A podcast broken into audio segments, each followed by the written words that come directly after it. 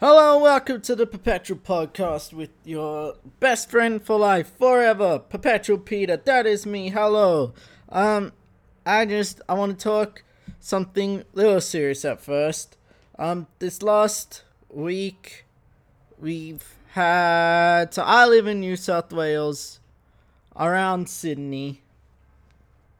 Um, and New South Wales hasn't had a community case for nearly six months until this week, where a limo driver and I'm, I, his his job was to take people from the airports from like um that are returning home or whatever and bring them to the hotel quarantines that we have set up, um, and I'm not sure what happened. I have not looked into it uh, he he may have been vaccinated, may have not been vaccinated, not sure, but he got COVID from one of the passengers he was bringing back, and it was the fucking Delta strain, which, from my limited research, seems to be the most contagious one that we've had, with uh like more severe symptoms, but it's not like, still not you know, you're not guaranteed to die.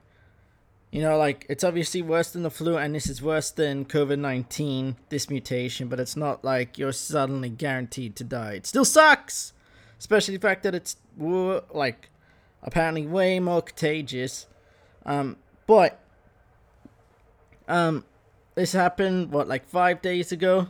Six days ago? It is Monday, 23rd, uh, Wednesday, 23rd of June, and in my state now, we are already up to, I believe, um, let, let me have a look.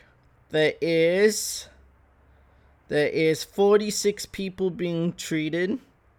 Um, how many from just this, this cluster? I think, I think 20ish of those are from cluster and another 20 are from like return visitors. But either way, um, for people in most countries, those are fucking pussy numbers. Um, but here, you know, we've been very, very, very lucky, and we've only in my state we let me let me check again for you to get accurate numbers. We have had in my state since last year, from January 25th, 5,476 cases which is nothing considering this state has, I believe, five million people. Um, that is that is nothing. We've controlled it really well, but that was you know before fucking Delta strain, and um, I know. I hope I hope all my Sydney friends are safe, looking out for each other. I guess. Um, we have not gone into a lockdown yet. Um, I don't know if we will. Um, a lot of ten of these people, I believe, all got it from a birthday party, which is so fucking sad. You're just trying to, you know, celebrate with your friends, and you give them the vid. Sucks. But again, uh, I don't think anyone has died from it of this one yet, and out of the 46, only one's in ICU. You know, so that's that's pretty good at least here. Um, this is it's I don't know, it's so fucking weird.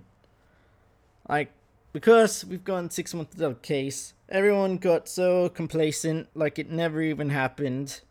Just you know, reminded that it's definitely still out there, definitely still changing. And apparently, the Delta strain can still infect you if you've got vaccinated. Like, obviously, way less symptoms because your body has had, like, some immunity, but still. Like, if you can catch it, then you can spread it. And if the person that you're around hasn't had it, then bam! I don't know. COVID's weird. Um, mostly just wanted to, you know, if you're if you're from another country, this this this probably sounds, you know, a little insulting. Being like, "What the fuck, forty people? Shut up! We were getting forty deaths a day." Um, but you know, it's all relative. Um, I just, I just, you know, don't want any more. What do you do? I don't want any more people getting sick, but people are gonna keep getting sick. So what do you do? I've, I've been thinking a lot about CRISPR, CRISPR Cas9. Um, I'm gonna butcher this because again, not a scientist, but my, from what I understand, some bacteria developed a defense against viruses, which is um, uh, RNA strand, I think it's RNA, called CRISPR Cas9. Um, so the way viruses breed is they go into a bacteria cell and edit its DNA. So instead of like being a healthy cell, it now replicates more of the virus DNA. So then the virus like starts filling up the bacteria cell till it bursts, and also our cells too. Um, that's that, that's what virus does because they don't they don't fuck or do mitosis like um most cells or single organisms do. They have to hijack, and because of that, um, some bacteria developed a defense called CRISPR-Cas9, which um, rereads the DNA strand figures out what's been edited, then snips it out very accurately and then stitches the healthy DNA back together. So it doesn't start replicating the virus and it could go back to, you know, living a happy bacterial life. And then humans have decided, you know, someone was like, hey, if it's super accurate like that, why don't we edit? We, we can edit our own genes and that is how, or you know, any genes, and that's how we got like the glow in the dark pigs and glow in the dark fish because we used CRISPR, I believe, believe it was CRISPR to get the glowing genes out of jellyfish and then stitch them into other animals. And we are looking at potential applications for, you know, general humanity. And if, like, it's expensive to make now but this could be, you know, cure for COVID, first of all, if you just like get into the actual DNA and stitch it out, snip it out, throw it away in the trash where it fucking belongs. Then, first of all, that's that. But also, is where do, where do you stop? You know, you could easily make designer babies whatever like once we figure out the genes for intelligence, you can make a smart baby or a baby with incredible muscle muscles. I was to say muscles. Muscles is now a word.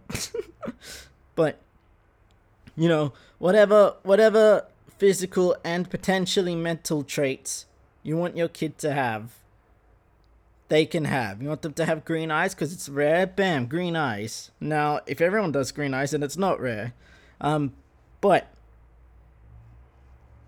we obviously are still only like dipping our toes into what genes do. Like, there is no way there is just one gene for intelligence. There's eight alleles for eye color, and that's just the eye color. So, intelligence is going to have way more than that. And how do we know what modifying one thing is going to do to the rest? However, again, Imagine a world where any genetic disease like Alzheimer's or even cancer and diabetes and stuff, plus regular viral diseases like COVID, all of that is non existent anymore. Once, uh, like, ah, what do you do? Because in a world, how do you test without, you know, hurting people? Using their genes to see what happens. They, they could potentially have a very fucked life or better life. But does the end justify the means? Would a world where none of that happens be better once once we find out? And is there a way to find out without making, like, actually testing? Because, like, you can't test this on animals really. you can get an idea. But again, that that their whole genome's different to ours, so the genes like that you can express on them might have the same effect on us, but it might be completely different too. Like, ugh, what do we do? Because no diseases sounds great, but the in between section sounds like very, very fucking dystopian. Ah. Anyway. Enjoy that thought. Leave you with that. Love you all. Goodbye.